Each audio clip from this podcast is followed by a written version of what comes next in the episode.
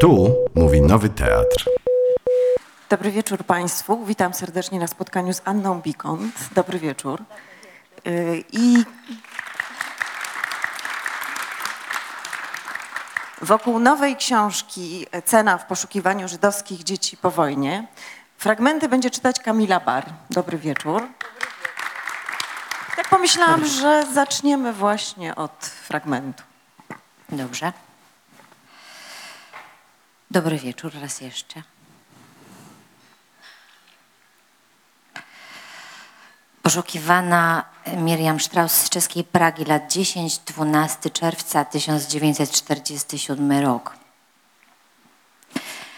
Dwa tygodnie po powrocie z Gdańska Leib Meisels pojechał na Zamojszczyznę do wsi Białowola i tam odnalazł Antoniego Głagole, u którego mieszkała poszukiwana dziewczynka.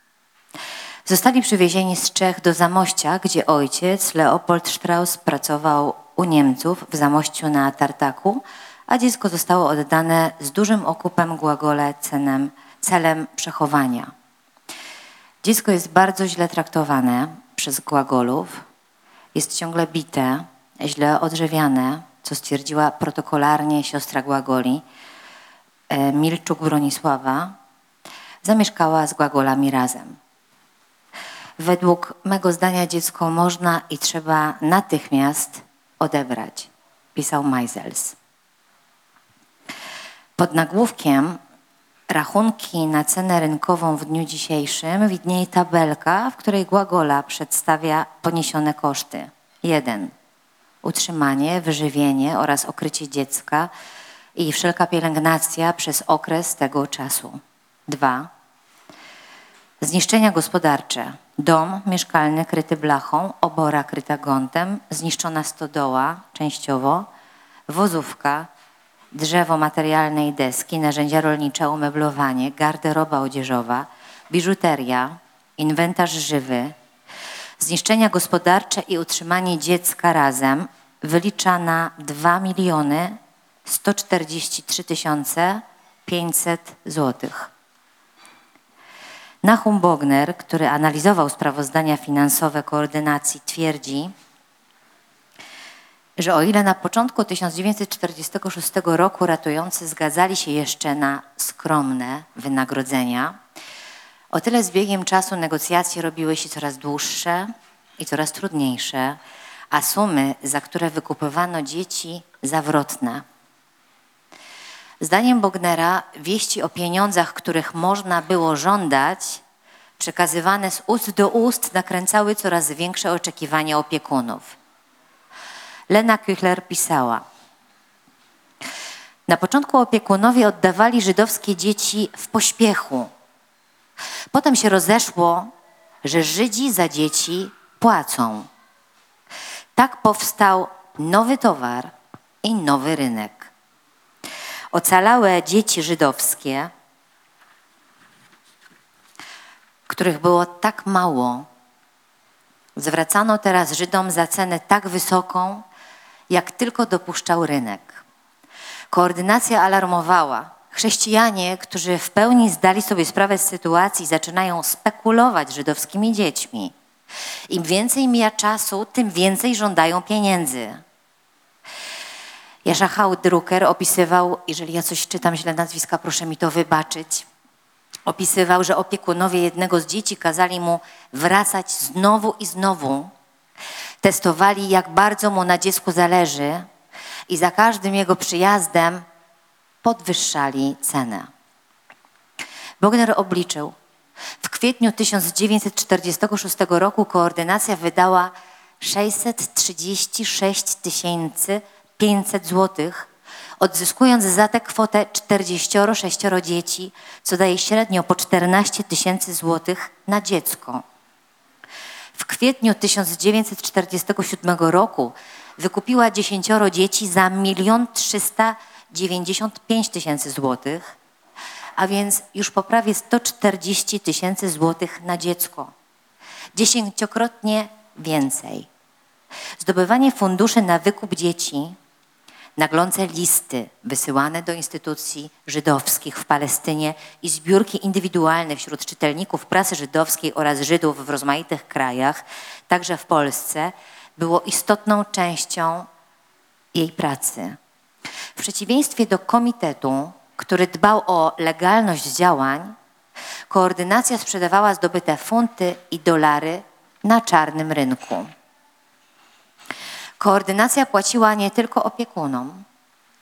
Jej współpracownik wylicza koszty odebrania braci Janka i Bronisława Cyngisterów z Szydłowca. 100 tysięcy złotych dla opiekunów, 10 tysięcy dla kobiety, która wskazała, gdzie znajdują się chłopcy. 5 tysięcy dla zastępcy komendanta milicji za współpracę i konwojowanie chłopców do Łodzi. W przypadku innego chłopca opiekun żądał od koordynacji 10 tysięcy złotych za zgodę na zbadanie, czy dziecko jest obrzezane. Wiemy, że sprawozdania Majzelsa, że koordynacja ostatecznie wykupiła Miriam Strauss, St- St- Strauss za 350 tysięcy złotych. Kwota została więc obniżona ponad pięciokrotnie. Chciałabym być przy tych pertraktacjach. W 1947 roku koń kosztował od 64 do 82 tysięcy złotych. Krowa od 42 do 54 tysięcy, wieprz od 17 do 20 tysięcy. Głagola chciał sprzedać dziewczynkę za równowartość 45 krów, a zszedł do równowartości 8. To też był majątek. Dziękuję.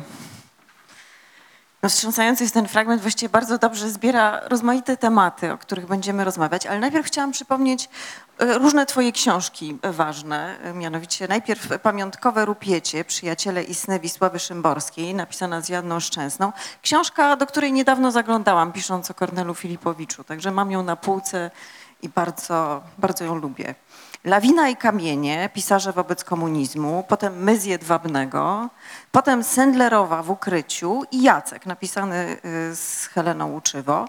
I właściwie ta nowa książka, jak piszesz, trochę wynikła z y, tych dwóch poprzednich, z My z Jedwabnego i z Sendlerowej. Przede wszystkim z Sendlerowej, bo tam ta, już wtedy chciałaś się zająć tymi dziećmi, tak jak pisałaś. I wtedy się pojawiły zeszyty Lejba Majzelsa. No tak, to było, to było tak, że ponieważ jak pisałam o Sendlerowej, tam nie bardzo się, no nic się specjalnie nie zgadzało. Więc tak e, siedziałam w archiwach Żydowskiego Instytutu Historycznego, które są fantastycznymi archiwami i, i tak sobie czytałam po prostu z różnych teczek różne rzeczy. I między innymi przeczytałam właśnie, były takie dwa zeszyty napisane starannym kaligraficznym pismem w takich okładkach, takie szkolne zeszyty 16-kartkowe, ta okładka kiedyś była niebieska, już była taka szarawa. Sprawozdanie z podróży służbowych Lejba Majzelsa w poszukiwaniu dzieci. I potem po prostu te zeszyty tak za mną chodziły. Jak czasami coś za tobą chodzi i chodzi i chodzi. I w końcu pomyślałam, może bym, może bym znalazła te dzieci. Bo to, co, bo tak, z jednej strony ja najbardziej lubię czytać mm, świadectwa z lat tuż powojennych, ponieważ one są najprawdziwsze. Potem one się jednak dość zmieniają z czasem w różnych, w różnych kierunkach. Ale jak czytam te świadectwa, to tak mi zawsze brakuje dalszego ciągu. Tak strasznie chciała wiedzieć, co się dalej stało z tymi ludźmi. I pomyślałam, no to są dzieci, może je wszystkie, może mi się uda je odnaleźć, albo część odnaleźć. I, i tak zaczęłam moje poszukiwania tropem tych podróży Majzelsa. No, pisałaś, że myślałaś, że znajdziesz dziesięcioro dzieci, a znalazłaś trzydzieścioro. Tak, z 33 dzieci, które się dało zidentyfikować, bo to jednak był takie, taki zeszyt do użytku wewnętrznego, więc nie, niektóre osoby w ogóle nie wiadomo, prawda, o kogo chodzi, to z tych 33 udało mi się 30, tak. To jest niesamowite w tej książce, że no właśnie nie, nie robisz syntezy. To nie jest żadna synteza. To jest taki bardzo wnikliwy obraz fragmentu rzeczywistości, ale właściwie niesłychanie odkrywczy. Znaczy dla mnie to po prostu było no, coś trudno wyobrażalnego. Bo to są tylko trzy lata, prawda? 45, 6, 7, no ósmy jeszcze, kiedy to wszystko się dzieje. Bo potem wszystkie organizacje sionistyczne zostały mm, usunięte. A trzeba pamiętać właśnie, tak jak to po, twojej książce wiemy, że są te dwa główne źródła, które szukają dzieci, czyli komitet, y, Centralny Komitet y, Żydów polskich. Żydów Polskich i koordynacja organizacji sionistycznych. I religijni jeszcze. Tak. I religijni. Tak, to dla mnie było bardzo ciekawe, bo ja wcześniej zdarzało mi się coś czytać o różnych organizacjach żydowskich po wojnie i raczej budziło to we mnie taki, nie wiem, no taki smutek za żenowaniem w ogóle, bo oni się bardzo kłócili zawsze i coś i sobie myślałam, no jak to przecież już tych Żydów nie ma, jest tych i oni tworzą te dziesiątki organizacji po wojnie, które się nawzajem kłócą, to nie ma żadnego sensu. I dopiero jak się zajęłam tymi dziećmi, to nagle zobaczyłam, jakie to jest ważne. To znaczy, że to, czy dziecko odbierze Centralny Komitet Żydów Polskich, organizacja, nazwijmy ją komunistyczną, choć to jest duże uproszczenie, czy odbiorą ją syjoniści, czy odbiorą ją religijni, kto będzie pierwszy w tym wyścigu, który się odbywa między tymi organizacjami, od tego zależy cała przyszłość, no, życie tego dziecka, które będzie zupełnie inne w zależności od tego, która organizacja go odbierze. Bo Centralny Komitet Żydów Polskich uważał, że Żydzi znajdą swoje miejsce w Polsce i żeby te dzieci zostały w Polsce. Syjoniści uważali, że trzeba jechać do ziemi Izraela, jak na Erec Izrael, jak nazywano Izrael zanim powstał, a religijni uważali, że należy je posłać do rodzin religijnych i to zazwyczaj była Kanada, Anglia, nie, wcale nie Palestyna. No i pierwsze takie zaskoczenie, których jest dużo, to rola domów dziecka, prawda? Że właściwie te domy dziecka żydowskie no były wielkim, wielką no, rzeczą wspaniałą po prostu, że te, Tak. te dzieci mogły znaleźć to miejsce właśnie tam, gdzie byli dobrze przygotowani opiekunowie. Chociaż tam się działy straszne rzeczy, jak pamiętamy słynną historię o rabce, e, która niedawno też została dobrze opisana. Tak. Domy dziecka żydowskie były rzeczywiście cudem.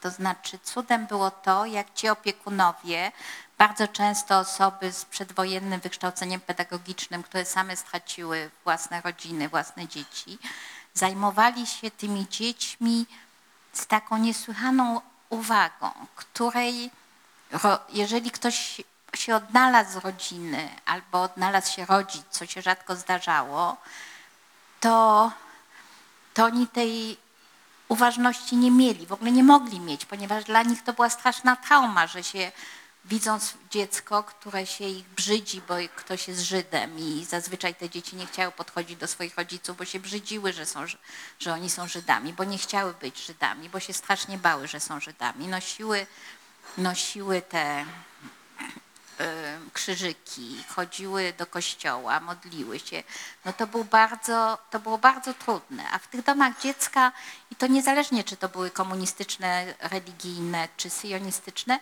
traktowano to bardzo spokojnie. No, że po prostu tak jest, że to dziecko musi, musi przejść spokojnie spokojnie tą drogę, że trzeba poczekać, że trzeba mieć dużo cierpliwości, że trzeba mieć cierpliwość też do tego, że dzieci, e, że dzieci kradną chleb i kładą sobie pod poduszkę i że trzeba zawsze po prostu położyć tyle tego chleba, żeby to nie było kradzieżą, tylko żeby po prostu każde dziecko mogło sobie wziąć ile chce chleba i, i położyć pod poduszkę. E, Takim, dużo takich było, takich sposobów na te dzieci.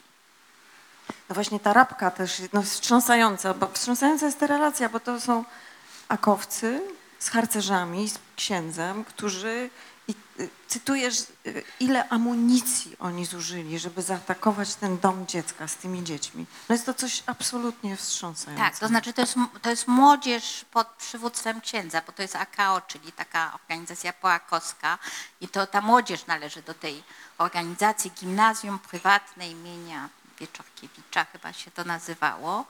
E, znany miejscowy ksiądz, ceniony i oni atakowali, to jest najbardziej znany atak na, na domy dziecka, na dom dziecka, ten atak na dom dziecka w Rabce. Po pierwsze dlatego, że zgromadzono właśnie bardzo dużą e, amunicję do tego, a po drugie dlatego, że te dzieci potem wszystkie uciekły.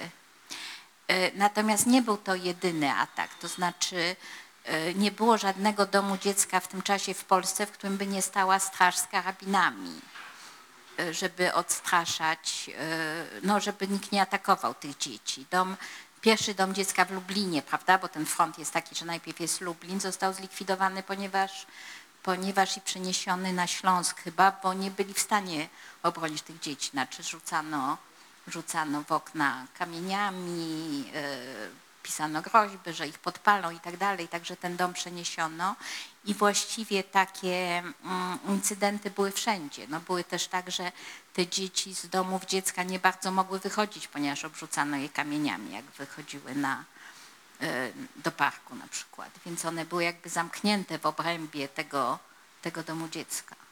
No jak piszesz, największym zagrożeniem były inne dzieci polskie dla dzieci żydowskich. Tak, to akurat pisze o wojnie, prawda? E, O wojnie, jakim wielkim zagrożeniem były dzieci żydowskie, które krzyczały Żyd, Żyd, tam sprawdzały, no, rozbierały takiego delikwenta, jak to był chłopiec, taką bandą. Albo pod murami getta czyhały. Ale, ale po wojnie też się odbywała taka walka dzieci, znaczy dzieci żydowskie były, były bite. Obecny tu Marcel Łoziński pamięta ze swojego dzieciństwa, co? Że cię, że cię bili za to, że byłeś Żydem. Pan, co? Tak. Nie raz, mówi Marcel. Może raz, aha. No, w każdym razie. To było, to było, no po prostu bi- biło się dzieci żydowskie. I teraz tak, można powiedzieć, że dzieci w ogóle się biją między sobą, choć może nie akurat kamieniami się walą. Ale nie, ja nie słyszałam ani razu o takiej sytuacji, żeby jakiś wychowawca powiedział, że to jest nie okej, porozmawiał z kimś. No tutaj mam taki przykład Surci, którą, e, która mieszkała obok takiego domu, gdzie była taka kobieta z dwójką córek. I ta kobieta krzyczała na te córki, jak ona przechodziła, żeby ją tłukły. I one ją tłu- tłukły tymi kamieniami. I że nie było nikogo w szkole, w okolicy i tak dalej, kto by zwrócił tej kobiecie uwagę, że tak się nie wychowuje swoich własnych córek. No tak, i jeszcze to, że właśnie to, co sobie też uświadamiamy, czytając Twoją książkę, co dzieci miały wdrukowane po wojnie. Właśnie jak strasznie nie chciały być Żydami. I całe te struktury antysemickie, które miały wdrukowane. No tak, to znaczy, że dzieci nie chciały być Żydami, nie wynikało tylko, wiesz, z antysemityzmu, bo e, oczywiście, że nie chciały być Żydami, bo słyszały wszystko, co Żydzi ukrzyżowali Chrystusa i tak dalej, ale jednak przede wszystkim było to, że pod okupacją niemiecką dzieci wiedziały, że Żyd równa się śmierć. I dla nich przyznanie się, że się jest Żydem, było no po prostu jakąś najgorszą rzeczą, którą mogły sobie wyobrazić. W związku z tym nawet odbierane od rodzin, które je nie były dla nich ani dobre, ani czułe i tak dalej, były strasznie przerażone i chciały, i chciały uciekać. Też nie miały wyobrażenia, że ta wojna się tak skończyła tak naprawdę. I, i, i wiedziały, i rodzice im mówili, że jedyna rzecz, do której mają się nigdy nie przyznać, to, że są Żydami, więc nie chcieli, nie chcieli się do tego przyznawać. No właśnie, twoja książka też nie jest zupełnie czarno-biała. Znaczy, to są rozmaite odcienie szarości, bo tych historii jest tyle, że znajdziemy tam bardzo różnych tych opiekunów. Bardzo różnych opiekunów. Y, Dzieci, znaczy w większości dzieci nie chcą, nie chcą wyjeżdżać. Y, To, to się powtarza, ale te postawy tych, tych opiekunów są różne. Są tu i postacie wspaniałe i takie dające tam ta właśnie historia o Poli Chmielewskiej, która wychowała te dwie dziewczynki na feministki i ma, że mają być lepsze. No a jest historia też Miriam właśnie, którą słyszeliśmy, która jest no, szczególnie poruszająca, bo, no bo widzimy, zresztą to też jest bardzo ciekawa historia, bo Miriam nie chciała się z tobą spotkać. E, Tak, to jest historia akurat dziewczynki, która rzeczywiście była pewnie znaczy tak jak opisuje ta siostra Głagoli, bita i bardzo źle traktowana i, i on bardzo długo zwlekał z oddaniem jej, bo ten 47 rok to jest późno, ponieważ ona miała jakąś różną rodzinę z Pragi, coś, on prowadził jakąś korespondencję, no chciał za to dostać bardzo wysoką cenę. No i ta dziewczynka zapłaciła za to bardzo wysoką cenę, bo ja miałam wrażenie, z nią rozmawiała moja córka, którą zawsze wysyłam na takie, na pierwszą rozmowę, bo ona mówi po hebrajsku, a wydaje mi się, że polski jest językiem zbyt inwazyjnym na pierwszą rozmowę z kimś. I próbowali, próbowała moja przyjaciółka z Izraela i nikomu się nie udało z nią skontaktować. Ona po prostu wrzeszczała, krzyczała, znaczy była niezrównoważoną, niez, ewidentnie niezrównoważoną psychicznie osobą. Także myślę, że ona jakby nie wyszła z tej wojny nigdy. Tak mi się wydaje. Tak właśnie przy okazji Miriam widzimy też tak by twoje oko takie reporterskie, bo widzisz korespondencję y, organizacji, która chce ją wykupić, opiekuna. I gdzieś tutaj się jakby ścierają dwie, te dwie, dwa interesy. Interes kupna, interes organizacji, która chce uratować dziecko żydowskie, ale to dziecko jakby, znaczy uratować przed tym, żeby się nie stało chrześcijan, chrześcijanką. Tak. Jest jakby tu interes wiary. E, A gdzieś ona, a ty zwracasz uwagę na tę dziewczynkę właśnie, że, że ona jakby tutaj wychodzi jakaś jej straszna krzywda.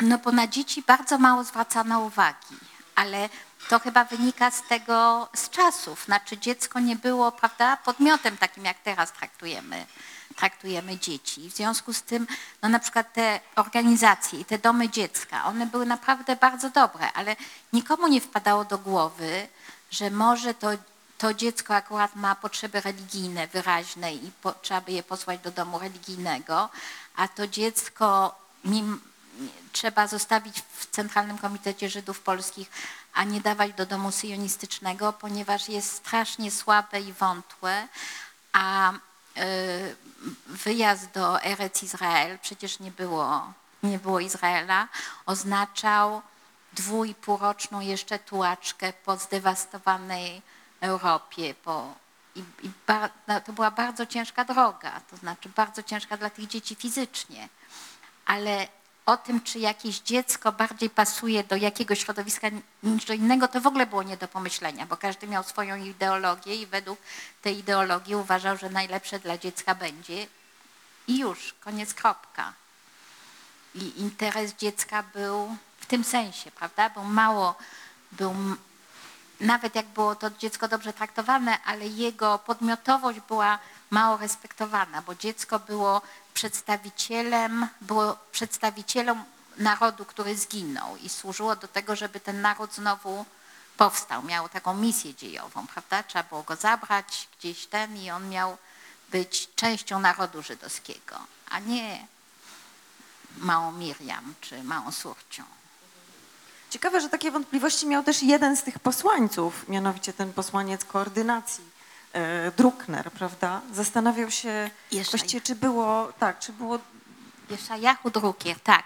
Jeszajahu Drukier, taka wspaniała postać, o której opowiadam, który był osobą, którą misją było znajdywanie tych dzieci i on nie miał żadnych wątpliwości, to znaczy, że dowolny, dowolny sposób na zabranie tych dzieci jest, jest uzasadniony. I pod koniec życia miał z tym duży problem I, powtarzał i na różnych spotkaniach i w listach i coś, czy on dobrze zrobił, że przecież tym dzieciom w Izraelu było bardzo ciężko, że nikt nie rozumiał ich problemów i że dziecko nie może być częścią narodu, dziecko chce być częścią rodziny i nawet jak ta rodzina polska nie była dobra, to to dziecko należało do rodziny i wiadomo, rodzinę ma się lepszą czy gorszą, ale dziecko chce do kogoś przynależeć. I on już, on już nie żył, jak ja zaczęłam pisać książkę i bardzo żałuję, bo bym mu powiedziała, że dobrze zrobił. Że tak jak patrzę na te losy dzieci, to losy dzieci, które zostały w Polsce, nie były godne, nie były godne pozazdroszczenia. Nawet jak ci rodzice i opiekunowie byli dobrzy, poza kilkoma wyjątkami, naprawdę kilkoma wyjątkami, to te dzieci miały tak strasznie ciężko. To znaczy dziecko żydowskie w małej miejscowości, które jest jedynym Żydem, to było po prostu nieszczęście. Mam tutaj taką dziewczynkę, która była z takiej rodziny inteligenckiej, bardzo dobrze się uczyła w szkole, ale y, nie poszła do liceum, ponieważ jak myślała, że cały czas będą na nią znowu krzyczeć, że Żydowica i tak dalej, to, to że ona już nie ma na to siły i została krawcową. I miała próbę samobójczą, próbowała się utopić w rzece, ktoś ją wyłowił, jak się potwierdziło, że jest Żydówką, czyli potwierdziły się jej najgorsze przypuszczenia. To był, to był bardzo ciężki los. No masz jeszcze tych dwóch bohaterów, którzy znaleźli się w Izraelu. Jedna to siostra zakonna i ksiądz, były ksiądz. Prawda? To są takie losy też bardzo, bardzo ciekawe. E, Siostra Paula. No tak, jest siostra Paula, która. e, siostra Paula, która e, jest. Po prostu była taką bardzo upartą dziewczynką i wszystko, co robiła, było z tego, że była uparta. Przeżyła dzięki temu, że była uparta i jak wszyscy się ukrywali w lesie, to ona powiedziała, że jest niebezpiecznie i poszła sobie. I potem w różnych sytuacjach ten, ale też się uparła na to, że zostanie zakonnicą i została. Potem się uparła, że będzie zakonnicą w Izraelu i też jakby zwiała z Polski i spod swojego, jakby spod władzy swojego zakonu i spod władzy PRL-u, bo pojechała do Rzymu na jakąś konferencję i stamtąd zwiała do klasztoru w Izraelu. E, Także niby jakby ta, szła taką drogą, którą sobie wyznaczała, ale była to droga strasznie samotna. Była samotna jako, jako Żydówka w klasztorze w Łomży, gdzie, gdzie no, cały czas słyszała jakieś antysemickie teksty i, i tak ją sprawdzano, czy jakby zdrapie z siebie swoją żydowskość, jak to tam, jak mówiono. A potem y, w, w Jerozolimie też była bardzo samotna wśród sióstr, które były akurat y, y, y, arabskimi chrześcijankami i też miały bardzo mało zrozumienia dla Żydówki z Polski. To dla nich było jakieś kompletne, kompletne nieporozumienie. Także wybrała jakąś niesamowicie samotną, samotną drogę. Mm. No tak. No a ten ksiądz to, to zresztą postać znana, prawda? Która, y, Tak, to, to tak wspominam o nim, bo czasami piszę o kimś zastępczo, bo miałam taką dziewczynkę ze Starych Święcian i jej akurat nie mogło, nie udało mi się odnaleźć. Nie udało mi się odnaleźć, dlatego że organizacje syjonistyczne uważały też, że należy przeciąć jakby tą, ten kontakt z polskością, czyli nadawały dzieciom nowe imię, nowe nazwisko, nie mówiły tym dzieciom skąd są, znaczy i, i ona mi zanikła i nie znalazłam, więc opowiedziałam inną historię ze Starych Święcian, y, czyli, mm, czyli Wekslera Waszkinela, który jest dość znanym księdzem w Polsce i który strasznie się starał w sprawie dialogu polsko, y, znaczy y, chrześcijańsko y, judaistycznego, nie chrześcijańsko, jak się to mówi, w każdym razie religijnego y, dialogu polsko-żydowskiego i, i z wielką traumą w końcu wyjechał do Izraela, bo mu się nie udało nic z tym dialogiem, po prostu przeganiali go wszyscy biskupi, e, inni księża i tak dalej, no nie dało się. Jeszcze w Izraelu coś próbował, też się nie dało i w końcu zrzucił rzucił szaty kapłańskie, miał w wieku lat 70 kilku bar i od tej pory przemienił się z takiej postaci kłapouchego, którą był całe życie, w szczęśliwego człowieka. Co wydaje się, że po prostu człowiek już jest jakiś, prawda? Że to tylko mamy różne szaty na sobie, ale jesteśmy jacyś, a się okazało, że on po prostu jak przestał być księdzem, stał się innym, innym człowiekiem. Jest po prostu zadowolony, wesoły, nie narzeka. No właśnie. Happy no. ending story. Tak, ale tak wiesz, myśli się też przy, czytając swoją książkę, ale też ym, o tym, jak ty w tej książce występujesz, o tożsamości, bo piszesz, że czasami się wstydziłaś, czy nie chciałaś mówić, że jesteś Żydówką. Właśnie. I te, że, że nie używałaś tego, tej karty. I nawet żałujesz tego, że właściwie ta, może by więcej, jakby bardziej, większa by była otwartość, ale że tak kwestia tożsamości polsko-żydowskiej. Niedawno widziałam film Mikołaja Grynberga, który właśnie temu jest poświęcony, tej trudności bycia Polakiem i Żydem razem. co, co gdzie indziej może nie być wcale trudności, ale u nas jest. Nie, to znaczy, wiesz co, ja nie mam żadnego problemu z tożsamością, w sensie, że ja się czuję Żydówką i nie mam z tym problemu. Miałam taki problem, że jak rozmawiam, ale Basia Engelking to rozwiała, tylko trochę za późno już miałam już złą rozmowę z jedną osobą.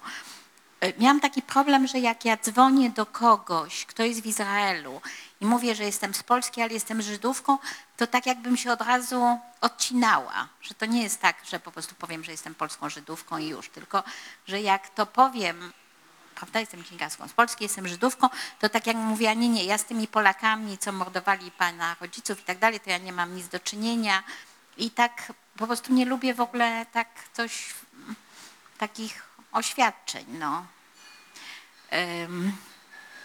E, już nie mówiąc o tym, że mój ojciec był Polakiem, ale, ale Basia Engelking, Barbara Engelking, szefowa Centrum Badań nad Zagładą, powiedziała, że kompletnie nie mam racji, że przecież tego nie robię dla siebie, żeby coś wydobyć, tylko dla komfortu tych ludzi, że przecież oni, to jest normalne, że oni mają traumę, jeżeli mogę im coś pomóc z tą traumą, to powinnam im wyjść naprzeciw i to mnie przekonało, że nie mam moich, moich problemów, tak, rzutować na nich.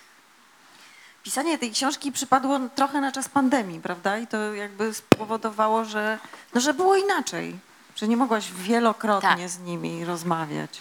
No jak tak, zwykle. Kompletnie inaczej. To znaczy, ja po prostu w połowie drogi książki to nagle miałam po prostu miałam pojechać do dwóch miejsc, jedno w Kanadzie, drugie w Stanach, gdzie właśnie te osoby nie chciały ze mną rozmawiać, chciałam zapukać do ich domów, co zawsze robię jako, no jak ktoś nie chce ze mną rozmawiać, to jednak próbuję chociaż raz zapukać albo kilka razy zapukać do domu. No to tego nie mogłam. Miałam jakieś rozmowy, które uważałam, że są pierwszą rozmową i że dopiero nawiązuje więź. I to była ostatnia rozmowa. Mm. Ym, byłam może w połowie tych miasteczek i tych miejscowości, szukając śladów tego, co się pamięta o tych dzieciach, a tak to bym była we wszystkich miejscach. Tak, bardzo ta pandemia, e, ta pandemia em, e, mi, mi przeszkodziła. Mam nadzieję, że tego nie widać w książce, bo to ja, tylko ja wiem, prawda, czego, czego, To powiedziałaś w jakiejś rozmowie, stąd wiem. czego, czego tam nie ma, ale, ale to, było, to było trudne. E, No, ale może z Ale drugiej to powiedz, czego nie ma. E, No właśnie nie ma, nie ma tego, że. e, No to trudno powiedzieć. Znaczy, wydaje mi się, że po prostu głębsze byłyby te rozmowy, prawda? Albo nie wiem, co bym znalazła jeszcze w tych miasteczkach, w których nie byłam, albo czy udałoby mi się porozmawiać do tych osób, do których bym zapukała. To znaczy, nie umiem powiedzieć, czego nie mam, ale czuję, że, y, że, że, że miałabym więcej, no, gdyby nie pandemia. No.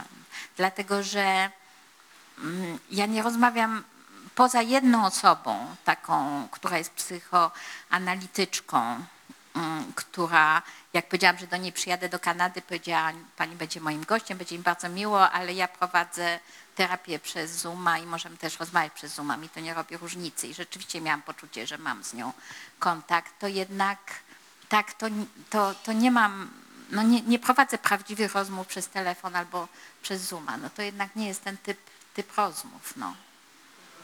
Ale właściwie każda z tych historii jest pełna. Znaczy, nie wiem, co jeszcze mogłoby być. Patrzymy na ten, ten, ten zbiór jednak pełnych, pełnych historii. Ale ciekawe, co mówisz też trochę o swoim warsztacie, że, czas, że od czasu poprzednich książek, czy My z Jedwabnego, że czasem nie zadawałaś pewnych pytań, jakby nie, nie cisnęłaś. Powstrzymywałaś się. No tak, to, to, mi się, to mi się zmieniło, bo jak ja zaczęłam pisać książkę o Jedwabnym, to było już ponad 20 lat temu, to to było tak, że ja najpierw byłam przez chwilę psycho, psychoterapeutą, potem tam stan wojenny rzucił mnie na odcinek prasy niezależnej i przestałam to robić. I jakby zakonserwowałam się w takiej psychologii lat e, końca lat 70. psychologii humanistycznej, że najważniejsze to jest rozmawiać, że jak już komuś coś powiemy i porozmawiamy z drugim człowiekiem, no to już, to już będziemy bardzo do przodu. I po prostu każdą osobę, która nie chciała ze mną rozmawiać, to przyjeżdżałam 10 razy, 20 razy, 30 razy, aż ze mną porozmawiała. I uważałam jakoś, że na dodatek wpiszę swoje, że ja im pomagam. To znaczy, że oni przecież chcą to opowiedzieć, prawda, co przeżyli, bo jeżeli tego nie opadają, to przecież i tak mają koszmary senne. No i tak to tym żyją, nie mają możliwości od tego uciec. I potem już przy, pamiętam, był taki pan, z którym rozmawiałam, on nawet wyjechał przed wojną z, z Jedwabnego, ale ba- bardzo dużo wiedział. I on potem właśnie nie mógł spać, potem bardzo długo po tych moich rozmowach, bardzo się zaprzyjaźniliśmy, ale widziałam, jakie to dla niego było ciężkie. I zaczęłam się tak zastanawiać też nad moimi innymi rozmówcami, czy ja mam tak prawo tak, tak ingerować. Em, też miałam takie poczucie, że przez moje zadawane pytania i spotkania jakby odmieniam komuś życie. Znaczy, że jak na przykład bym nie zadawała tak, mm, takich jasnych pytań burmistrzowi Jedwabnego, to może on by się nie zachował aż tak odważnie, jak się zachował i w związku z tym nie byłby zmuszony do emigracji, do jakiegoś bardzo mm, trudnego życia. To znaczy, że wymuszałam pewne, pewne decyzje może swoją obecnością. Więc tak, mm, więc teraz już jestem ostrożniejsza, no więc zapukałabym może raz właśnie do tych drzwi, a już jakby mnie wyrzucono, to bym już nie pukała znowu, tak. Ale tu rozmawiasz y, często z dziećmi, z wnukami, y, też jakby z tym kolejnym pokoleniem. Tak, ale z dzieci i wnuków to oni mieli głównie ze mnie pożytek, a nie ja. To znaczy ile, ilość osób, której to w ogóle, bo czytam dużo archiwów i, i potem czasami spotykam kogoś typu naprawdę na mieście, typu w Nowym Jorku i wiem coś o jego babci, o dziadku, bo coś kojarzę, bo czytałam. I ja, ja zazwyczaj opowiadam dzieciom i wnukom. To znaczy jednak ten przekaz pokoleniowy zazwyczaj jest bardzo słaby. To znaczy oni bardzo mało wiedzą wiedzą o swoich rodzicach. Nawet jak ci rodzice nie ukrywają, prawda? Bo mam jeszcze tą część, część dzieci, która nic nie wie, bo rodzice ukrywają. Mam tutaj taką dziewczynkę, która po prostu opowiedziała, że była córką nauczy, chyba dyrektora gimnazjum, a była córką po, polskiego dyrektora gimnazjum, a była córką żydowskiego robotnika leśnego. No to oczywiście, że o nic nie wiedzą, ale nawet ci, którzy są w Izraelu, to też im te, ci rodzice, oni nic nie, oni ta, nic nie wiedzą najczęściej. Y, Mimo, że to były jednak zapośredniczone historie, to, y, to ty się zżyłaś z tymi bohaterami. W pewnym momencie nawet piszesz coś takiego, że, że ten bohater stał ci się bliski. Już nie pamiętam przy której historii. Szajka. Tak. Tak, czasami jest tak, że się bardzo przywiązuję do mojego bohatera. Tu akurat mam takiego jednego bohatera, Szajkę, który się ukrywał, udając polskiego sierotę i strasznie często płakał, bo mu było tak smutno, że on tak jest sam ze swoim losem i z nikim się nie może podzielić. I cały czas po prostu się zastanawia, jest na jakimś strychu wyziemnięty i coś i się zastanawia, jak, co ma dalej zrobić. To znaczy planuje swoje przyszłe życie, a ma wtedy 8 lat, 9 lat, 10 lat, bo to się przez kilka lat taką ten, więc do szajki chyba, najbardziej się przywiązałam do szajki Nissenbauma, ale tak, zawsze przywiązuję się do moich bohaterów. Kiedyś zauważyłam, że nie pamiętam, nie pamiętam nazwisk moich kolegów i koleżanek ze szkoły podstawowej, a pamiętam wszystkie nazwiska z mojej książki o Jedwabnym, po prostu wszystkie. I tych tutaj też. I pewnie. tych tutaj pewnie też, tak. E, Piszesz też coś takiego, że właściwie wszystko można znaleźć. To też jakby takie pytanie do warsztatu, że jak się, że, że twoje Mhm. doświadczenie pokazuje, że w tych archiwach naprawdę wszystko, Wszystko. jest.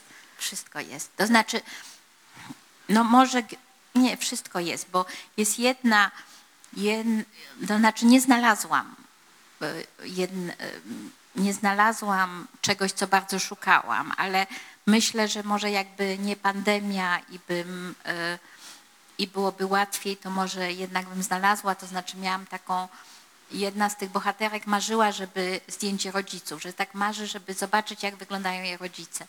I to dotyczyło mm, archiwów na Ukrainie, gdzie sobie sama nie daje, nie daje rady, więc miałam jakiś jakichś researcherów i, i, i nie znalazło się to zdjęcie, ale wierzę, że gdzieś, że gdzieś ono istnieje, że to raczej ja jeszcze nie, nie spróbowałam, nie wiem, z piątym archiwistą, niż, niż że tego zdjęcia nie ma. Mm, Ale zazwyczaj tak, gdzieś się to okazuje, no na przykład ta pierwsza historia jest, e, pierwsza historia jest takiej dziewczynki mm, e, Łajci, którą próbuje porwać ciotka.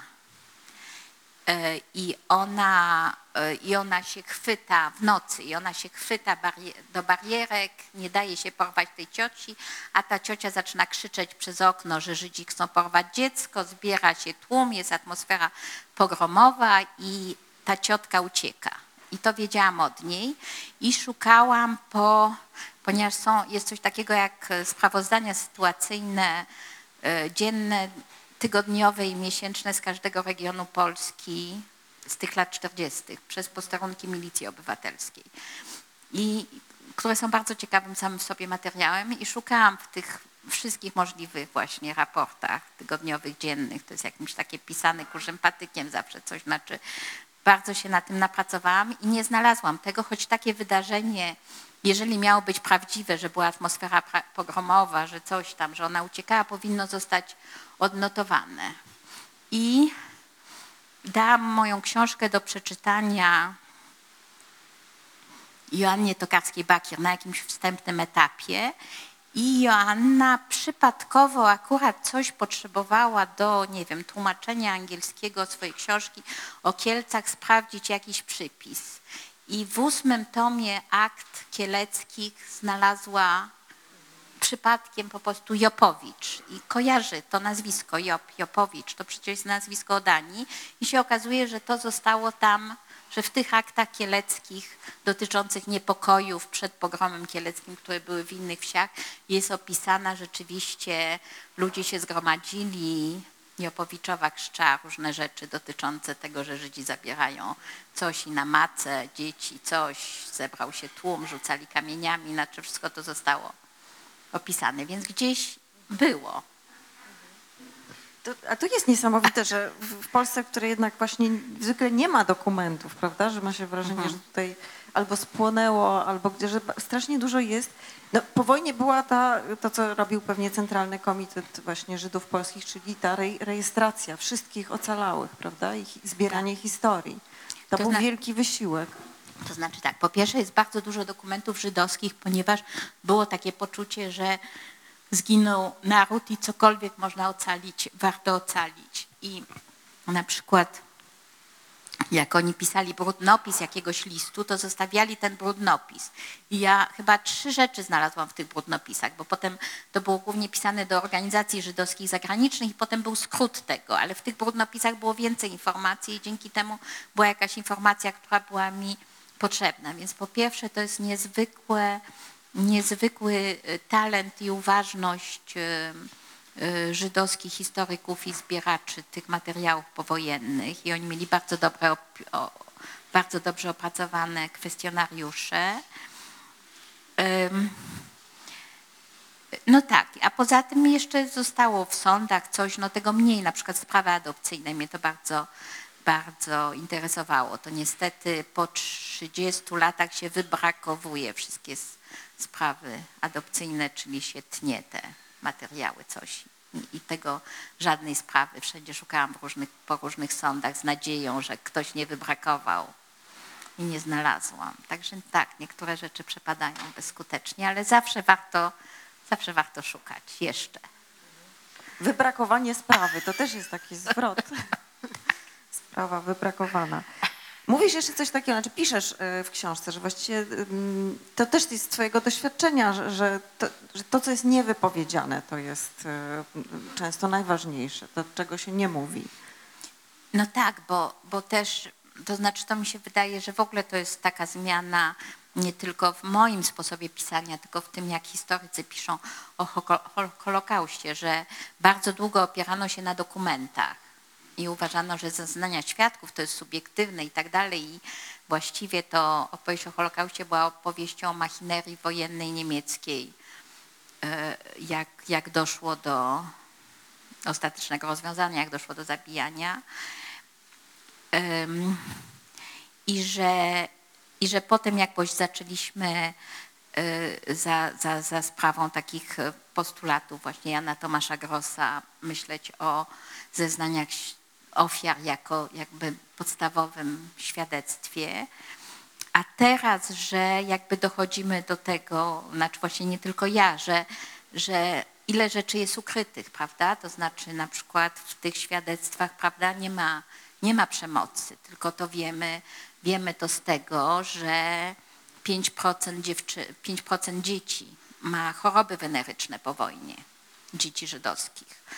To nam pokazuje, prawda, co się, co się działo, ale to jest ta sfera nieopowiedziana, prawda, którą możemy tylko zobaczyć przez jakieś milczenie, że nagle jest jakaś sytuacja, jej nie rozumiemy i dopiero jak przyłożymy ten klucz, że to musiało być to, to zaczynamy tą, tą sytuację rozumieć. Głównie myślę właśnie o przemocy seksualnej. A też, ale przepraszam, nie tylko o przemocy seksualnej, ale też o miłości, ponieważ właśnie ta wspaniała Polusia Chmielewska, która uratowała e, dwie dziewczynki, to jedna z tych dziewczynek, która została, była prawniczką i została w Kanadzie psychoterapeutką. W czasie psychoterapii sobie uświadomiła, że Polusia kochała się w jej mamie. I to też jest cała sfera, prawda, nie, nieopowiedziana, to znaczy ile, co, co, jakie, znaczy ona mówi, że Polusia i tak bez tej miłości też lesbijskiej też by je przechowała, bo taką była osobą, że to nie, to nie był, to, ale to jest też, prawda, nie, w ogóle nieopowiedziane historie. Może jeszcze fragmentu posłuchamy, bo są dwa, prawda? Czyli to jest ten drugi. Tak, mam, mam tu jeszcze jeden.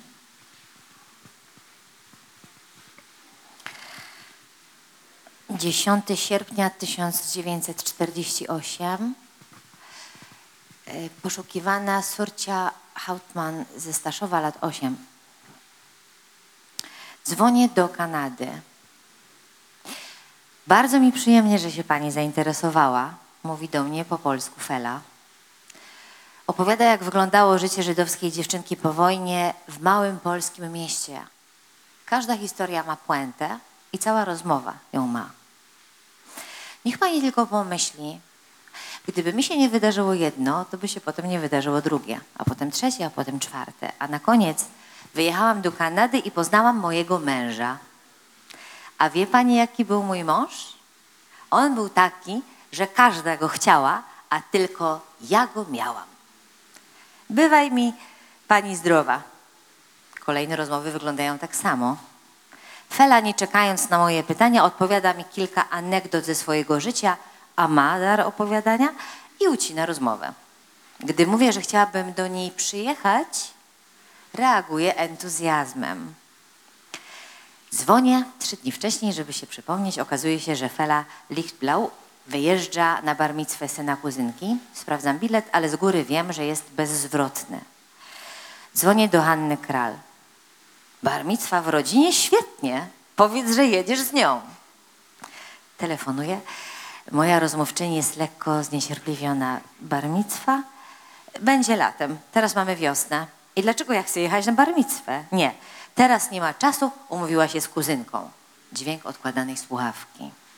Sprawdzam. Wynajęcie samochodu można odwołać 48 godzin przed zarezerwowanym terminem. Już za późno. Jadę. W najgorszym razie zwiedzę Toronto. Wypłakuje się w liście do Danuty Berger. Czy ona nie cierpi na zaburzenia pamięci, pyta Berger? Czujna, jak przystało na praktykującą psychoterapeutkę. Fela Lichtblau jest niedostępna. Może Fela Lichtblau zrobiła sobie operację plastyczną, która źle się goi i nie chce się nikomu pokazywać. Może uznała, że nie będzie opowiadać swojej historii komuś z Polski. Może faktycznie ma kłopoty z pamięcią, ale czy to możliwe, skoro jej opowieści o przeszłości są zborne? Ostatniego dnia w Toronto wczesnym rankiem radzę się mojej córki Oli. Mam do wyboru, mówię, albo przed samolotem spróbować jeszcze raz, albo pojechać na wystawę Chantal Ackerman. Thornhill mówi zdecydowanie. Znów apartamentowiec w Thornhill. Jakaś kobieta rozmawia z portierem. Myślę, to ona. I zaraz potem, że to szalony pomysł. Pytam portiera, czy może mnie połączyć z Felą Lichtblau. This is the lady, wskazuje. Przedstawiam się. I am so happy panią widzieć, wykrzykuje Fela. Kilka minut później już bym jej nie zastała. Czeka na nią taksówka, która zawozi ją na rehabilitację. Pani pojedzie ze mną na fizjoterapię, to ja pani wszystko opowiem. Jak pani do mnie trafiła?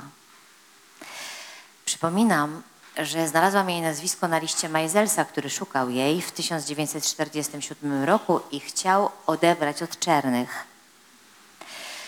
Miałam wtedy 8 lat. Może ja nie chciałam pójść. Mnie tam było dobrze, bo ja lepiej nie znałam.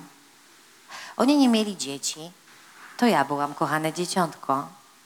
Potem ona urodziła dziewczynkę, a potem znowu była w ciąży, miała czterech chłopców i trzy dziewczynki, jedno dziecko zmarło.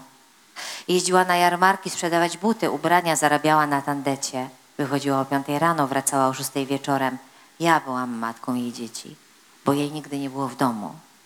One innej matki niż ja nie znały. Tata przychodził z pracy, wtedy chodziłam do szkoły na popołudniową zmianę. Wracałam do domu o wpół do dziewiątej wieczorem, a tu jeszcze sprzątnąć, ugotować, zacerować.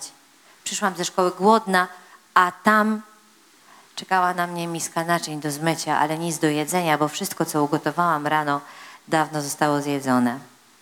Suchy chleb moczyłam w wodzie i szukałam trochę cukru, żeby posypać, ale cukru często nie było. W nocy jeszcze musiałam odrobić lekcję, bo od rana mnie gonił dzień. Pilnować dzieci, lecieć na pole, iść po wodę do studni na samym końcu ulicy. Głowa opadała mi na stół. Przynieś mleko, przynieś wodę, rozpal ogień, to wszystko należało do mnie. Uczyłam ich dzieci katechizmu.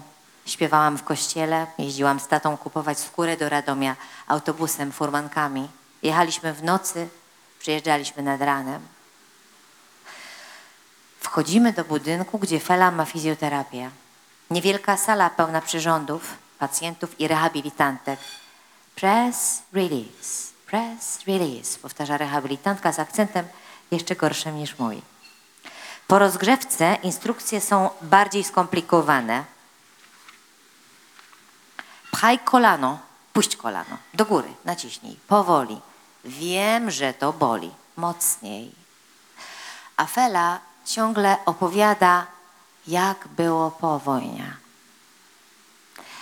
Dwie dziewczynki, sąsiadki, regularnie wylatywały z bramy i mnie biły. Ty krzyczały. Waliłam je teczką szkolną, żeby się ich pozbyć. Ich mama stała w bramie i je zachęcała. Popchnij ją! Ta sąsiadka nazywała się Zofia Czerna. Nie z rodziny, co tam częste nazwisko. A dziewczynki, jedna Aśka, druga Baśka. Jak przyjechałam do Polski, to spotkałam Aśkę w Staszowie, jak szłam do fryzjera. Wpatrywałam się w nią. Niech wie, że ją pamiętam. Myślałam, ja, wonder, jak oni wszyscy to widzą. Mnie, chodzącą po Staszowie, tak dobrze ubraną. Dziękuję. No właśnie, ale to jest taka historia y, różnych y, cudownych zbiegów okoliczności, że jednak ta rozmowa się może odbyć. W końcu gdzieś mówiłaś, że zapisywałaś to, co namówione jakieś na papierze w tym, u tej re- rehabilitantki. Więc właśnie, że się nie udaje, a potem nagle wa- udało się. No tak, tak jak e, tak, tak, historia z Surci, rzeczywiście, że mi się udało, ona miała poważne kłopoty z pamięcią już wtedy. Mm, To, co było nadzwyczajne u niej, bo rzeczywiście oni nie mogli, jej rodzice, ci polscy rodzice nie mogli mieć dzieci bardzo długo i i potem ją w związku z tym ją zaadoptowali. Poza tym, że Czerny chciał pomóc dziecku żydowskiemu, ale też dlatego ją zaadoptowali, że chcieli mieć dziecko. I jak to się czasami zdarza, jak już sąd przyznał im surcie na własność, to ona zaczęła to okazało się, że nie mogą mieć dzieci urodzili siódemkę, którą właśnie ona się zajmowała. Co było ciekawe, jak ją poznałam te 60 tak, lat później albo więcej, to ona się cały czas zajmowała tymi dziećmi. To znaczy ona się zajmowała czynszem, tutaj gaz wysiadł jednemu, tu drugi pije, mąż pije, ale ona tutaj załatwiła, tu coś. Znaczy ona z tej Kanady po prostu nadzorowała dalej tą siódemkę dzieci, którą się opiekowała, jak była małą dziewczynką. No ale wtedy, jak była małą dziewczynką, rzeczywiście już była w pewnym momencie strasznie tym zmęczona i chciała się uczyć. Nie była w stanie, bo się zajmowała tymi dziećmi. I napisała do przyjaciółki Lis i napisała, jestem żydowską dziewczynką, zajmuję się polskimi dziećmi, jestem tym bardzo zmęczona, czy nie mogliby po mnie przyjechać jacy- jacyś Żydzi? I za dwa tygodnie przyjechali po nią Żydzi, zabrali ją do Kanady w końcu, tak, gdzie poznała swojego męża, co każda by go chciała. No to właśnie, czyli właśnie zupełnie inna historia. Tak. Z, y, z tych każdych, hi- właściwie wszystkie te historie są inne. Tu nie ma, nie ma, po, nie ma podobnego losu. Nie ma podobnego losu, nie. No tak, ale premiera tej książki odbyła się tuż przed wojną. To też jest y, zmiana sytuacji. Jakby nagła, przeszłość, która staje się znowu jakąś teraźniejszością wojny, zupełnie niespodziewaną. No tak, jak ja patrzę na te, na jakieś zdjęcia czasami, czy tych, tych dzieci ukraińskich, no to, no to właśnie widzę ten strach, to sobie, znaczy to jest, prawda, to jest ten sam, znaczy ten sam dokładnie strach, no, który mogę sobie wyobrazić w tych oczach żydowskich dzieci. te domy dziecka, prawda, które przyjeżdżają, całe domy dziecka, które przyjeżdżają do Polski. No jest to zupełnie niespodziewane. Tak. y, Okoliczności premiery książki o dzieciach wojennych. No tak, wolałabym, żeby, każdy z nas by wolał, żeby były inne. A masz takie poczucie właśnie, że po tej książce, że przyjdą jeszcze jakieś puenty i co wtedy? No, no zawsze jest drugie wydanie. Na przykład Jedwabne właściwie pisze nieustannie, bo zawsze jak jest jakieś wydanie zagraniczne, to zawsze jakiś tłumacz mi coś mówi, więc poprawiam i potem te jego poprawki poprawiam w następnym tłumaczeniu, więc właściwie tak zawsze coś można, zawsze coś można jeszcze zmienić. Dobrze, to ja myślę, że, że to jest dobry czas, żeby też Państwu oddać, oddać głos. Także zapraszam, zapraszam do rozmowy. Idzie już tam z tyłu mikrofon dla wszystkich chętnych.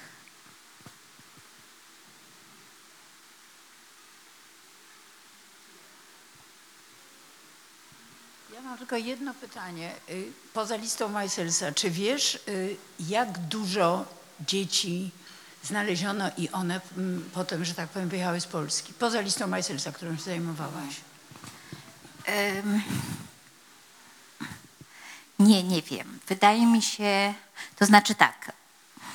Uważa się, że przyjmuje się, że dzieci żydowskich, które przeżyły, znaczy, że przed wojną w Polsce było prawie milion żydowskich dzieci i że zostało z tego miliona na terenach, e, w których byli Niemcy, 5 tysięcy przeżyło z miliona ale też są dzieci, które bardzo szybko są dzieci, które zaczynają wracać ze Związku Radzieckiego. I tam z kolei tych dzieci jest dużo, ponieważ nie było pomysłu, żeby zabijać dzieci przeciwnie. Nawet jak rodzice na przykład byli zabijani albo ginęli z głodu, coś tamten, to dzieci były w dietdomach i, i jakby mia- dzieci miały w Związku Radzieckim większą szansę przeżycia niż dorośli. No zupełnie odwrotnie niż niż na terenach zajętych przez Niemców. I w związku z tym dość trudno powiedzieć, bo szybko przyjeżdżają te dzieci ze Związku Radzieckiego i to się myli. To znaczy, jak czytamy dane tam, nie wiem, z domów dziecka albo y, z, z, z pomocy tam jakiejś medycznej i tak dalej, to już to nie jest wyróżnione, które dziecko jest ocalałe z Holokaustu, a które e, a które jest ze Związku Radzieckiego. Dlatego nie sposób powiedzieć. No, zakładam, że na te 5 tysięcy dzieci żydowskich, które się uratowały w czasie Holokaustu na tych terenach, to myślę, że no, na pewno większość wyjechała, ale jaka to była większość, no bo w ogóle większość Żydów z wyjechała z Polski po wojnie. Zdecydowana większość Żydów wyjechała z Polski po wojnie, z tych, co przeżyli.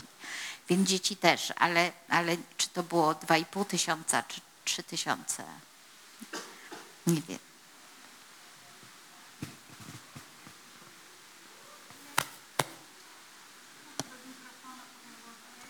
Chyba, cię, chyba będzie cię źle słychać. Chyba Będzie źle cię słychać z tyłu.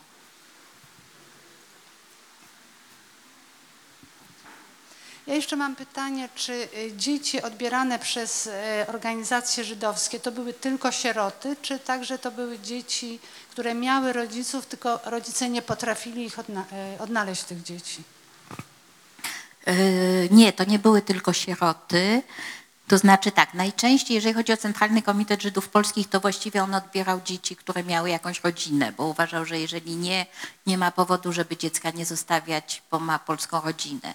I dopiero jeżeli były jakieś silne naciski, jakieś ciotki, wujka, no ewentualnie rodziców, to wtedy on się do tego do tego zabierał i czasami to byli rodzice. Na przykład jest jedną, mam taką jedną bohaterkę, która została wykupiona za 170 tysięcy i ten ojciec błagał, żeby mu pomóc, ponieważ on ma pensję coś 11 tysięcy 200 nawet, bo on był jakimś urzędnikiem, dość wys, coś wy- wykształconym urzędnikiem, no ale że kompletnie nie ma tych pieniędzy na wykupienie swojej własnej córki. I wtedy Meisels jedzie właśnie z tymi z tą kupą pieniędzy, bo to było dużo pieniędzy, nie wiem, ciekawa jestem, gdzie on to chował. I, i wykupuje za 170 tysięcy tą Lusię Wugman. E, Także czasami to byli, tak, czasami to, to byli rodzice, rodzi- w ogóle trudno było sobie dać radę. Bez pomocy instytucji żydowskiej było bardzo trudno sobie dać radę, ponieważ tak, jeżdżenie po Polsce było wtedy niebezpieczne. Jednak było dużo łatwiej, jak miało się podporę jakiejś instytucji, ale przede wszystkim finansowo. No, rzadko ktoś był na tyle zamożny, że był w stanie wykupić te siostrzeńca, czy siostrzenicę, czy, czy własnego syna. No właśnie, to jest taka, że, że oczywistością było, że rodzic musi wykupić. I dla ciebie też to, jak piszesz, nie, był, nie było nic nadzwyczajnego, bo wiedziałaś, jakie ceny były w czasie wojny. Tak, ale jest w tym coś jednak niesamowitego, to znaczy, jeżeli chodzi o funkcjonowanie sądów, prawda? Bo sądy w Warszawie raczej przyznawały wtedy rodzinom żydowskim, jeżeli to była bliska rodzina, a na prowincji y, było tak, że nie, nie przyznawano własnym, y, własnym rodzicom, y, znaczy rodzicom, ocalali rodzice i nie przyznawano im, im dzieci. Ja chciałabym spytać, czy oni się zwykle od ciebie dowiadywali, że zostali wykupieni i jak to przyjmowali? Mm, y, była, to znaczy rozmawiałam, naj, jednak częściej dużo rozmawiałam, prawda, z dziećmi, z dziećmi niż z tymi ludźmi, bo jednak część z nich nie żyła, ale właśnie rozmawiałam z, z córką jednej z wykupionych, y, właśnie tej, Luś, tej Lusi Wugman, wykupionej przez ojca i ona mówiła, że tak strasznie żałuje, że jej mama jej zdaniem w ogóle nie wiedziała i że jej mama miała takie niskie poczucie wartości. Jakby wiedziała, że ją wykupiono za takie pieniądze, to może by była pewniejsza siebie. Em, tak. Y, Aniu, a jak, bo znamy też y, historie nie z listy Majzelsa, które są historie walki o odzyskanie dzieci po wojnie. One są niesłychanie wszystkie y, dramatyczne. Jedna z nich to historia Jasi Reichardt z rodziny Franciszki Temerson. Ale chciałam Cię zapytać, jak w świetle tego, co czytałaś do listy Majzelsa i w ogóle, jak oceniasz wiarygodność tej historii, która, mm, którą opowiada scenariusz Idy o dziewczynce w klasztorze, po którą się nie zgłosiła żyjąca y, ciotka?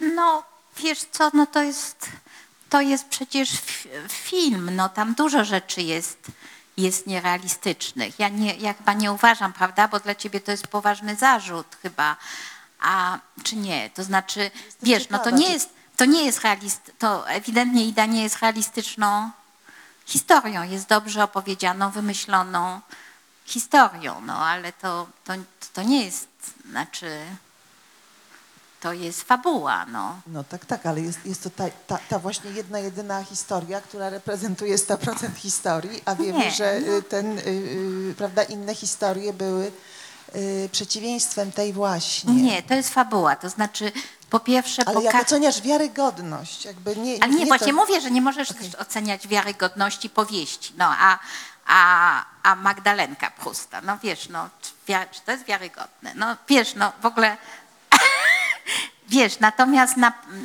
na pewno nie było tak, że było jakieś dziecko w klasztorze, po którego się wcześniej nie zgłosiło wiele organizacji żydowskich. Na pewno nie było ciotki, która, która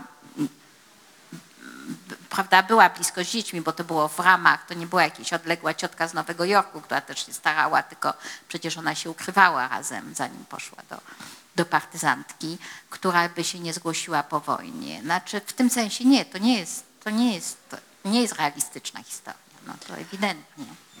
Y, Ale pociągnę temat jeszcze. A jak byś oszacowała właśnie skalę, y, i ile zostało takich dzieci w rodzinach, po które nie zgłosił się nikt? Bo czasami ci ludzie, nawet jeśli sąsiedzi wiedzieli, mogli napisać, że oto tutaj ukrywa się żydowskie dziecko, czasami taka rodzina mogła się zawinąć i sobie pojechać na Śląsk czy Pomorze z, tym, z tymże dzieckiem. To jest bardzo, to jest trudno, to jest trudno powiedzieć, prawda? To jest ta, ta szara liczba, to znaczy tego nie wiemy. Wydaje mi się, no mogę tylko, wiesz, szacować na podstawie, wiesz, historii, które czytałam, że większość historii jest taka, że gdzie by żydowskie dziecko nie uciekło, to ktoś się o nim dowiaduje. Wiesz, i czy to będą ziemie zachodnie, czy to będzie Jabłonowo-Pomorskie. Akurat mam taką historię z Jabłonowa-Pomorskiego, w której ci ludzie wyjeżdżają z Wilna do Jabłonowa-Pomorskiego, traktują to dziecko, kochają to dziecko, traktują jako własną córeczkę, nikomu nie mają zamiaru o tym powiedzieć i przyjeżdża szwagier teścia, który był ojcem chrzestnym tego dziecka. Znaczy takie zupełnie po prostu akurat ta jedna osoba, która jeszcze wiedziała, że oni wzięli to dziecko, ponieważ to dotyczyło chrztu i od razu całe Jabłonowo-Pomorskie już wie, że tam jest żydowska dziewczynka i ona zaczyna być obcą, bitą przez dzieci, znaczy nie, nie, kole, nie kolegują się z nią koleżanki i tak dalej, i tak. Także mogę tylko powiedzieć, że ta historia świadczy o tym, że nie wiem jak, ale w końcu zawsze wiadomo. No a ile o ilu dzieciach nie wiadomo, no nie wiem, ale mi się wydaje, że nie tak, nie tak wielu. Ja chciałem e, zapytać się e, e, odnośnie tego pierwszego fragmentu, który został odczytany, tej przerażającej absurdalnej, e, ab- ab- absurdalnym kosztorysie e, wyceny, prawda? Czy w tym czasie były jakieś pertraktacje, bo to wydaje się właśnie tak mało wiarygodne, żeby, nie wiem, szkody w dachu wyceniać i przedstawiać. Czy jak to się odbywało, ten dialog między sprzedającym czy odkupującym i czy, czy to było bardzo konfliktowe i, i jaki, jaki, jaka była metoda postępowania w tym czasie?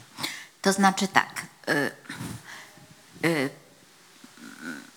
Jest, to jest całe spektrum, to jest krzywa Gaussa. To znaczy, po pierwsze są, są też ci rodzice, którzy mówią, nie oddamy dziecka, żeby nie wiem co, za wszystkie, za wszystkie miliony świata. Na przykład ta surcia, co się zajmowała tą siódemką dzieci, to ten ojciec żąda za nią 3 milionów dolarów chyba, czy coś takiego, ale nie dlatego, że chce tyle dolarów, tylko chce powiedzieć, moja surcia jest tyle warta, że w ogóle nie macie takich pieniędzy, żebyście mi za nią zapłacili. Więc są ci, którzy nie chcą oddać. Są ci, którzy chcą oddać, bo rozumieją, że to jest dziecko żydowskie i że mają oddać.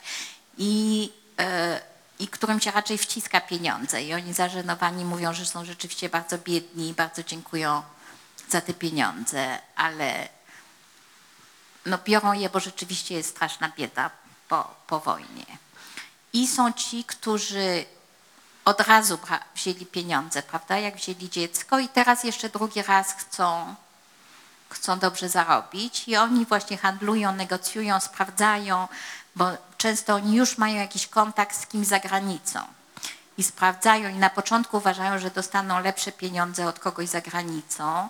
Potem się okazuje, że to jest dość skomplikowane, bo takie organi- takim ludziom na miejscu jest na przykład łatwiej załatwić, żeby im tam przepisać, bo oni zawsze wszystko wiedzą, jakie po, kto ma, kto tam, bo to z dwóch stron, prawda? Jest rodzina ojca, rodzina matki i oni świetnie wiedzą, kto ma jaką, jaką chałupę, ten ma w Opatowie, a ten w Ostaszkowie, a ten tutaj, a tutaj po dziadku jest ten. Chcą przejąć te dobra różne, prawda? I, i widzą, że to jest jednak bardzo trudno załatwiać z zagranicy, więc zaczynają jednocześnie negocjować z organizacją żydowską. No i są te organizacje żydowskie, które na dodatek konkurują ze sobą i się i ktoś przyjeżdża z jednej organizacji, na przykład Meisels. Szczególnie była taka sytuacja w Centralnym Komitecie Żydów Polskich, ponieważ to była sformalizowana or, y, organizacja, więc Meisels jechał, dowiadywał się o tą cenę, ale on sam nie prowadził negocjacji, tylko zapraszał kogoś do Warszawy na negocjacje. Ale we wszystkich biurach CKŻP byli też syjoniści i oni zaraz nadawali koordynacji ten adres, na który pojechał Meisels. I jak Meisels już drugi raz przyjeżdżał na te delegacje, to już to dziecko zostało wykupione przez tą, przez tą drugą organizację. No więc te negocjacje się odbywały właśnie na wszystkich możliwych poziomach, między organizacjami, między rodziną za granicą, między tymi instytucjami. Jeszcze mam pytanie, e, czy jeżeli e, negocjacje czasami nie dochodziły, e, nie były, że tak powiem, zakończone sukcesem, czy dochodziło do porwań tych dzieci przez organizację? Tak, to znaczy Centralny Komitet Żydów Polskich nie porywał i w ogóle był bardzo legalistyczny. Natomiast drukier w ogóle spokojnie, znaczy na przykład mówił, no bo te dzieci nie chciały wyjechać, prawda? Mówił na przykład, no może nie drukier, ale ci mm, ró- różne osoby z tych organizacji religijnych, że tam czeka mama za rogiem i jak to dziecko już poszło za róg, to go brali do samochodu i odjeżdżali e, albo jakieś cukierki, a nie mama. No ale w każdym razie tak, też, też porywano dzieci, ale Centralny Komitet Żydów Polskich nie mógł po, porywać dzieci, bo one zostawały w Polsce. To mogły porywać te organizacje, które wywoziły zaraz, zaraz te dzieci za granicą. Ale było stosunkowo mało porwań, co nie wynikało, mi się wydaje, y, z tego, że oni mieli cokolwiek, znaczy w te organizacje syjonistyczne i religijne przeciwko porwaniom, tylko dlatego, że te dzieci bardzo nie chciały, te dzieci bardzo nie chciały nie być katolikami, nie być chrześcijanami, nie być Polakami i że to w związku z tym no, było dość trudne porwać takie krzyczące, krzyczące dziecko, które krzyczy, że, że, że porwali mnie Żydzi. No to widać po tej łajci, po której to zostało udaremnione. Ale mi chodziło jeszcze e, o to w tym pytaniu, czy e, jeżeli nawet dziecko chciało, ale nie można się było dogadać z tymi opiekunami, czy, czy wtedy dochodziło do por- porwania dziecka po, poza negocjacjami z opiekunami? Tak, dochodziło, ale jakoś rzadziej niż by się to mogło wydawać. To znaczy jednak próbowano nawet te organizacje takie na bakier z państwem, te syjonistyczne i religijne, to były jakieś sprawy sądowe, które się toczyły. E, Próbowano to jednak załatwiać, mm, załatwiać jakoś w miarę legalnie i dojść do jakiejś, do jakiejś ugody.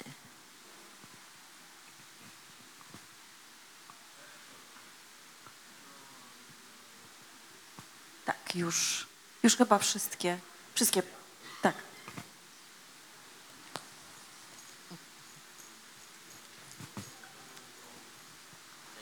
mówić do mikrofonu, to tak trochę z daleka. Ja chciałem podziękować za tą książkę, bo to jest kawał dobrej roboty i bardzo ważny temat i pozostanie dla... Nie, do ust nie. Będzie pogłos. Znaczy, chciałem tylko powiedzieć, że od tej drugiej strony chciałem Pani podziękować za tą pracę, bo mieliśmy taką okazję, żeby spotkać się z jedną z bohaterek, a dokładnie z Paulą.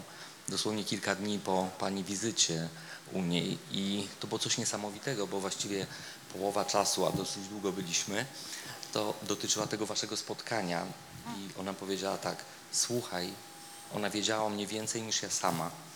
Ona wszystko przeczytała wcześniej i to było też takie wzruszenie. Także, zepsułem? Zepsułem. Nie działa. No, chciałem właśnie za to podziękować. Jeszcze był wspomniany e, ksiądz Wexler i ja muszę powiedzieć, ja nie znam go tak osobiście, parę razy w życiu spotkałem, ale tak nie zgodzę się z panią, że on jest człowiekiem szczęśliwym i zrealizowanym.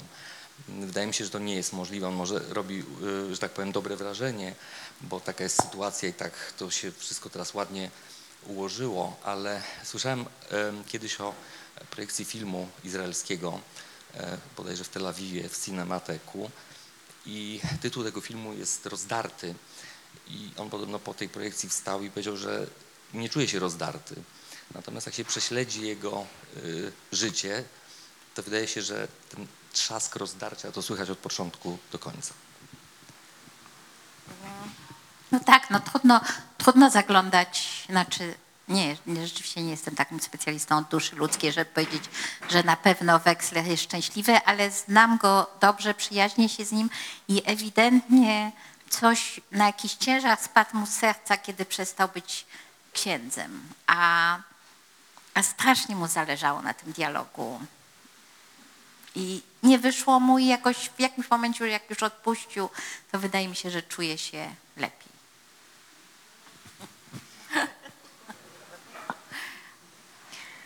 To bardzo Ci chciałam podziękować za, tą, za tę książkę. To Monika Schneiderman powiedziała, że użyła tego określenia opowieści detektywistycznej. Jest coś takiego, że to jest rzeczywiście bardzo dobrze udokumentowana. Przypisy, ja tego nie widziałam w PDF-ie, bo czytałam w wersji elektronicznej, ale przypisy zajmują dużą część bibliografii, ale jednocześnie każda z tych historii po prostu wciąga nas i czekamy, jak to się skończy i żeby wszystko się dobrze skończyło. Bardzo Ci dziękuję.